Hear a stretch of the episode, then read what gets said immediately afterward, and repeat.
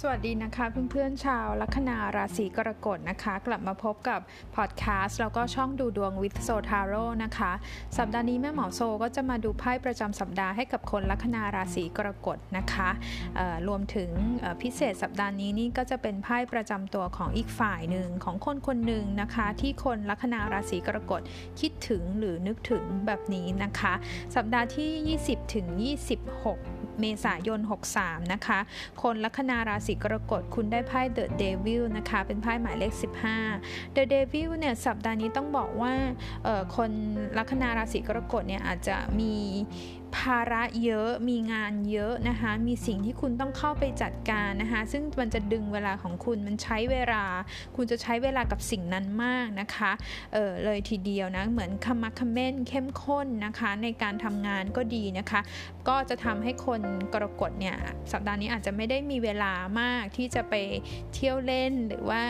ผ่อนคลายเท่าไหร่ก็ต้องสมดุลด้วยนะคะเพราะไพ่เดวิลเนี่ยมันหมายถึงว่างานมาก แต่จริงๆแล้วถ้าใครที่เป็นคนที่ทำงานหลาย ๆ อย่าง แล้วก็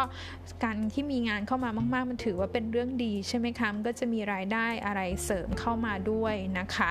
เเนี่ยถ้าเป็นลักษณะของงานเสริมงานอะไรแม่หมอคิดว่าถือว่าไพ่ใบนี้ดี แล้วก็โอเคเลยทีเดียวนะคะ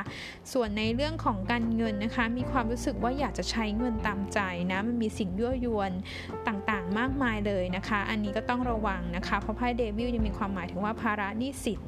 แบบนี้ด้วยนะคะ แล้วก็ใช้จ่ายใช้จ่ายตามเงินตามตามใจของเราเองนะคะ ในเรื่องของความรักถ้าคุณเป็นคนโสดเนี่ยไพ่เขาบอกว่าเออคุณแบบมีสเปคที่สูงมากนะคะ คุณอาจจะไปชอบใครคนหนึ่งที่เขาดูดีเพอร์เฟกตรงสเปคกับเราทุกอย่างเลยนะคะ ดูแล้วแบบว่าเออเป็นเป้าหมายที่เออ ตัวคนกรกฎเองก็อาจจะคิดว่าเอ๊ะมันจะเป็นไปได้ไหมนะคะ เพราะคนคนนี้ตอบโจทย์คุณทุกอย่างเลยแบบนี้นะคะในแง่ของความรักทั่ว ๆ ไปเนี่ยก็ต้องระมัดระวังในเรื่องความลุ่มหลงใครสักคนหนึ่งด้วยเหมือนกันนะไพ่เดวิลเป็นไพ่ของความลุ่มหลงนะคะ ถ้าเรายังไม่ได้รู้จักเขาดีมากพอนะคะแล้วก็เรามาระวังเรื่องของความความหึงหวงนะคะ แล้วก็การรู้สึกว่า อยากจะครอบครองคืออารมณ์มันมันเป็นไพ่ของ passion ไพ่ของเสน่หาแบบนี้นะคะ ในแง่ของไพ่ของประจำตัวของอีกฝ่ายหนึ่งที่คุณนึกถึงนะคะ ได้ไพ่สิบถ้วยหัวกลับไพ่สิบถ้วยหัวกลับนะคะ เป็นพลังงานของคนที่คุณนึกถึงเนี่ยบ่งบอกว่าคนคนนี้ตอนนี้นะคะ เขามีภาวะที่ตกอยู่ภายใต้อิทธิพลของครอบครัวอยู่มากนะคะ ครอบครัวคนรอบข้างเขาแล้วก็ญาติญาติเนี่ยที่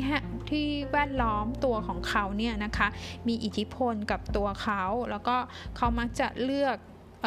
ทำตามนะคะสิ่งที่ครอบครัวหรือญาติต้องการมากกว่านะคะ เพราะฉะนั้นเนี่ยเเขาตอนนี้เขาอยู่ในสภาวะแบบนี้นะคะแล้วก็เขาอาจจะเลือกเองไม่ได้มากเท่าไหร่นะคะ ในแง่ทั่วไปเนี่ยก็ต้องบอกว่าเขา ถ้าเขาทำงานอยู่หรืออะไรอย่างเงี้ยเขาเขาอยู่ตกอยู่ท่ามกลางคนจำนวนมากที่อยากจะให้เขาเนี่ยเข้าไปช่วยเข้าไปเป็นพวกอะไรแบบนี้นะคะเออก็อยู่ในทำให้ภาวะของเขาเนี่ยมีความหนักใจ มีความแบบว่าเเลือกไม่ได้หรือว่ามีความที่ลำบากใจที่ต้องทำตัวให้เป็นกลางแบบเนี้ยนะคะ ก็โชคดีอีกหนึ่งสัปดาห์นะคะ คนกรกฎขอบคุณที่มารับฟังพอดแคสต์กับแม่หมอโซน แล้วช่องดูดวงวิโซทาโร่ค่ะ